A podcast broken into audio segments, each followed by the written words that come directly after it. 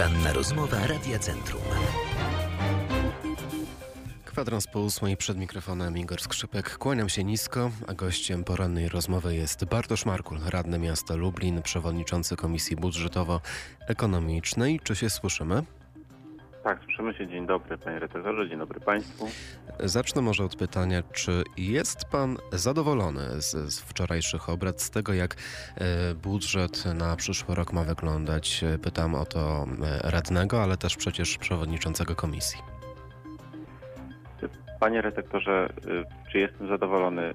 No jest to duży budżet w trudnym roku, bo po tym roku specyficznym 2020 rok 2021 będzie trudny, ale budżet jest dość ambitny. I powiem tak, jestem dość umiarkowanie zadowolony. Nie jest to budżet, który y, spowodowałby moje uszczęśliwienie, bo y, życzyłbym sobie, żeby dużo więcej y, inwestycji się znalazło, ale tak jak wspomniałem, jest na miarę 2021 roku będzie to dość, dość ambitny budżet. Em, W tym budżecie znalazł się e, deficyt w wysokości 117 milionów złotych, wyższy niż ten planowany e, w roku 2020, no powiedzmy, że prawie dwukrotnie. Czy dało się tego uniknąć? E, Czy to był deficyt taki minimum, który w takim e, trudnym roku e, musiał się znaleźć? Panie redaktorze, oczywiście liczby mogą się wydawać duże, natomiast jeżeli przeliczymy to na powiedzmy pojedynczego mieszkańca, e, to już te, te liczby może nie są tak szokujące, bo e, wyjdzie mniej więcej na, na statystycznego mieszkańca Lublina około 28 zł miesięcznie. Wiadomo, że lepiej byłoby mieć zbilansowany na zero ten budżet, natomiast e, musimy kontynuować zarówno projekty europejskie, budujemy, będziemy budować dworzec metropolitalny, kontynuujemy, kończymy budowę Alei Racławickich i, i, i tak dalej. E, Z drugiej strony mamy też szereg nie, niekorzystnych czynników takich makroekonomicznych. E, Rząd zmienia nam e, stawki podatkowe w zakresie podatku CIT, który gdzieś odbije się ten na naszym budżecie. Z drugiej strony z takich innych opłat wprowadzona będzie opłata mocowa, która na przykład miasto i e, półtora do dwóch milionów złotych w prądzie będzie doliczana i, miasto też to odczuje. Sz- Szereg jest e, różnych takich elementów, a poza tym ogólnie po tym zastoju ekonomicznym i jeszcze biorąc pod uwagę, że pierwsza połowa roku również może być trudna i, będzie też w jakimś reżimie sanitarnym, bo nie od razu po szczepionce nabierzemy odporności, e, to w, no w pewien sposób no nie, nie da się w takim roku em, uniknąć, tak żeby kontynuować inwestycje. Natomiast wspomnę, że m, tutaj dochody mamy na poziomie 2, 2 miliardy y, 715 milionów złotych, wydatki na poziomie 2 miliardy 833 miliony, mm, miliony złotych, z czego bardzo istotną rzeczą jest nadwyżka operacyjna, która, która pozwala nam która wewnątrz tego budżetu 115 milionów, która pozwala nam na to, żeby e, poza tymi wydatkami stałymi, które mamy na utrzymanie oświaty, e, urzędu, w ogóle utrzymanie miasta, żeby, żeby coś inwestować. No i trochę tych inwestycji e, się pojawia. Nie, nie wiadomo tyle, co byśmy sobie życzyli, ale mm, dużo inwestycji będzie realizowanych lub kontynuowanych. E, Trudno e, się nie zgodzić, że pewne inwestycje muszą zostać, e, że tak powiem kolokwialnie, dociągnięte. Na przykład przebudowa Racławickich, no bo to przecież trwa i jest w zasadzie blisko finału. Dworzec metropolitarny to też duża inwestycja, ponad 123 miliony złotych. No tutaj pewnie głosy byłyby różne, ale to możemy pominąć, ale Czy rok 2021 to jest e, dobry moment e, przy tym całym zaciskaniu pasa, żeby budować e, wieżowiec Urzędu Miasta Naleszczyńskiego za 23 miliony złotych? Te plany budowy, budowy własnego budynku, nowego budynku są już od dawna. Ja tylko przypomnę, że Urząd Miasta obecnie mieści się w kilkunastu, czy nawet w kilkudziesięciu lokalizacjach na terenie miasta. E, Są to wiele tych, tych lokali, które wynajmujemy, są to lokale od prywatnych właścicieli, za które często płacimy dość duże czynsze, bo to są e, lokale naj, najczęściej w centrum miasta. E, W związku z tym skonsolidowanie tego w jednym miejscu, we własnym budynku, spowoduje, że, że część tych czynszów zostanie zastąpiona przeniesieniem się do własnego Proszę czekać.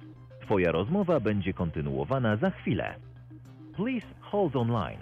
We are trying to reconnect. No pewne problemy techniczne. Mam nadzieję, że za chwilę się z panem radnym e, usłyszymy. Być może już e, teraz jest taka szansa. E, Sprawdzamy, no jeszcze nie. E, Dodam, że pan radny Bartosz Margul powiedział przed chwilą, że, że taka inwestycja pozwoli zlikwidować część wydatków na czynsze. Em, Mam na myśli inwestycję, budowę wieżowca Urzędu Miasta na Leszczyńskiego. To jest koszt 23 milionów złotych. No, jak tylko się połączymy, to dopytam, czy, czy to się tak właśnie sumuje, że e, na tym możemy oszczędzić. Czekamy na pana radnego w takim razie. W międzyczasie przypomnę parę, e, parę liczb. Budżet na przyszły rok ma wynieść 2 miliardy 716 milionów złotych. E, To są przychody. Dodatkowo mamy deficyt w wysokości 117 milionów e, złotych. Pewne kontrowersje budzi e, na przykład e, kwestia wydatków na motor Lublin, żużlowy motor Lublin. To mają być 3,5 miliona złotych kosztem innych inwestycji, na przykład skwera, skweru Życińskiego czy Bronowickiego Centrum Kultury. No i wygląda na to, że z panem radnym się chyba nie możemy połączyć, e, nie jesteśmy w stanie się e, usłyszeć. W takim razie muszę tutaj postawić e, nie tyle przecinek, co kropkę. Bardzo dziękuję póki co. Przy mikrofonem był Igor Skrzypek, a gościem porannej rozmowy był Bartosz Margul, radny miasta Lublin, przewodniczący Komisji Budżetowo-Ekonomicznej. Do usłyszenia. Poranna rozmowa Radia Centrum. Można by powiedzieć, że część druga, bo złośliwość rzeczy martwych e, trochę nas e, tutaj, trochę nam przeszkodziła. Przypomnę, że gościem porannej rozmowy jest Bartosz Margul, radny miasta Lublin, przewodniczący Komisji Budżetowo-Ekonomicznej. E, Ja przypomnę, na czym skończyliśmy. E, Rozmawialiśmy o wydatkach w przyszłorocznym budżecie, konkretnie o wieżowcu Urzędu Miasta, który ma powstać na Leszczyńskiego za 23 miliony złotych w przyszłym roku. Panie radny, e, pan zaczął mówić o czynszu, jaki miasto musi ponosić w związku z wynajęciem lokali pod swoje filie Urzędu Miasta. E, Także ponownie oddam panu głos w tej sprawie, jeśli może pan Dziękuję się bardzo. powtórzyć. Dziękuję bardzo. Przepraszam, jakieś kłopoty techniczne.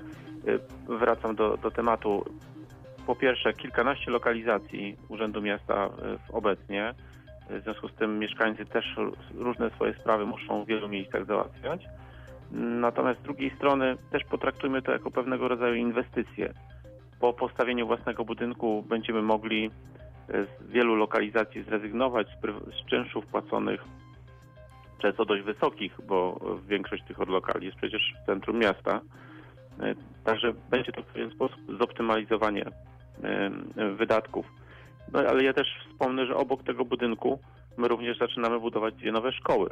Jedną ze, ze, ze szkół rozbudowujemy na Felinie. E, Będzie to now, nowe skrzydło szkoły 52.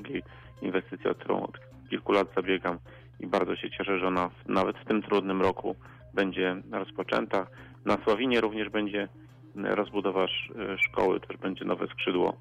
Także y, nie tylko urząd, panie redaktorze, rozbudowujemy, y, ale tak jak wspomniałem, trzeba to traktować jako mm, inwestycje na przyszłość. No i oczywiście pięknie, że powstają szkoły, ale czy, e, czy te czynsze za filię, one, one się e, równają do kwoty 23 milionów złotych, które e, mają zostać wydane w tym trudnym roku 2021?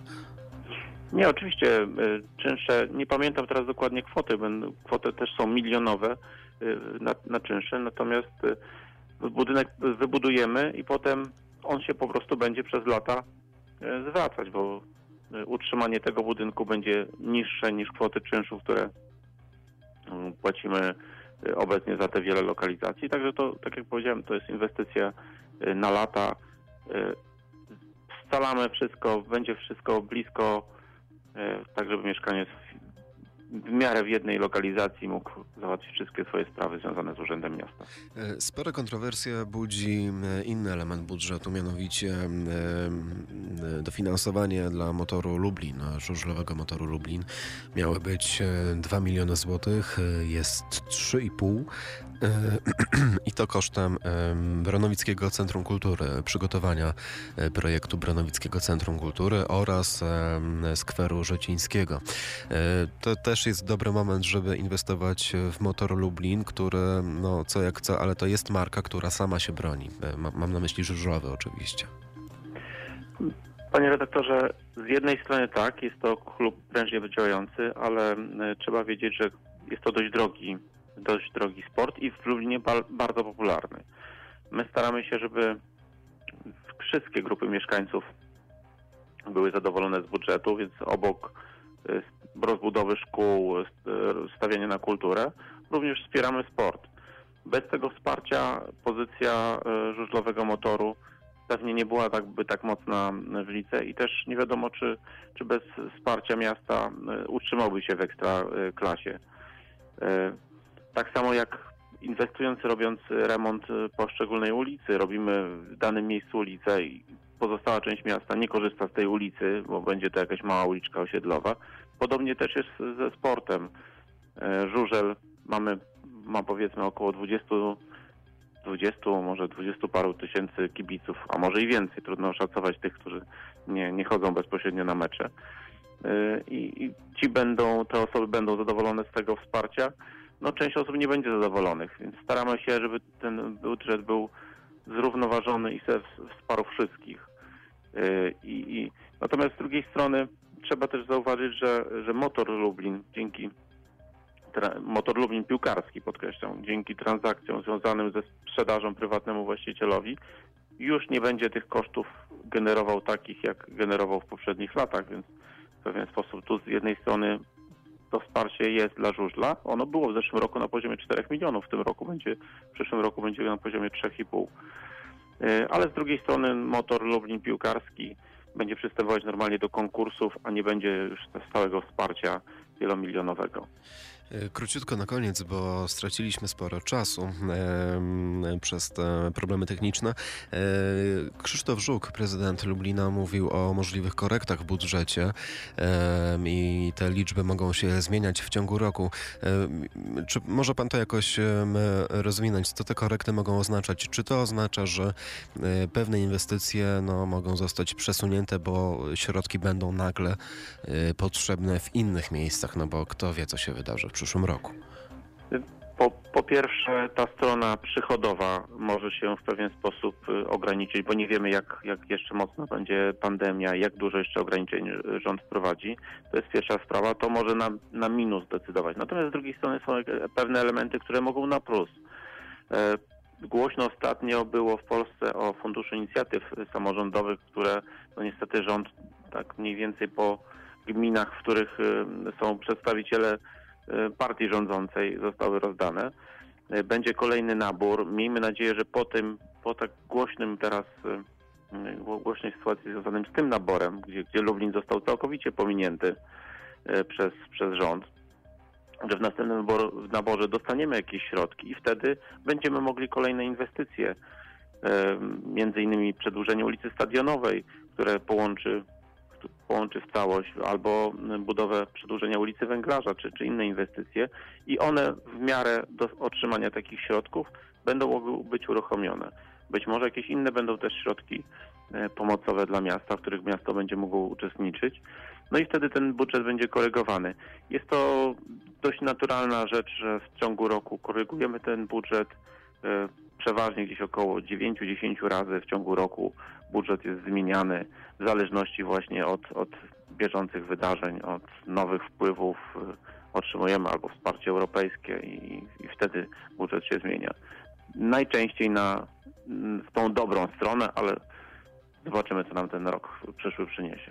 No i aby w tą dobrą stronę i budżet, i przyszły rok e, się udawał. Bardzo dziękuję za rozmowę. Gościem porannej rozmowy Dziękuję był Bartosz bardzo. Margul, radny miasta Lublin, przewodniczący Komisji Budżetowo-Ekonomicznej. Kłaniam się nisko jeszcze raz e, i zapraszam na poniedziałkową poranną rozmowę Radia Centrum w imieniu Karoliny Gawot. E, Kłaniam się nisko. Do usłyszenia.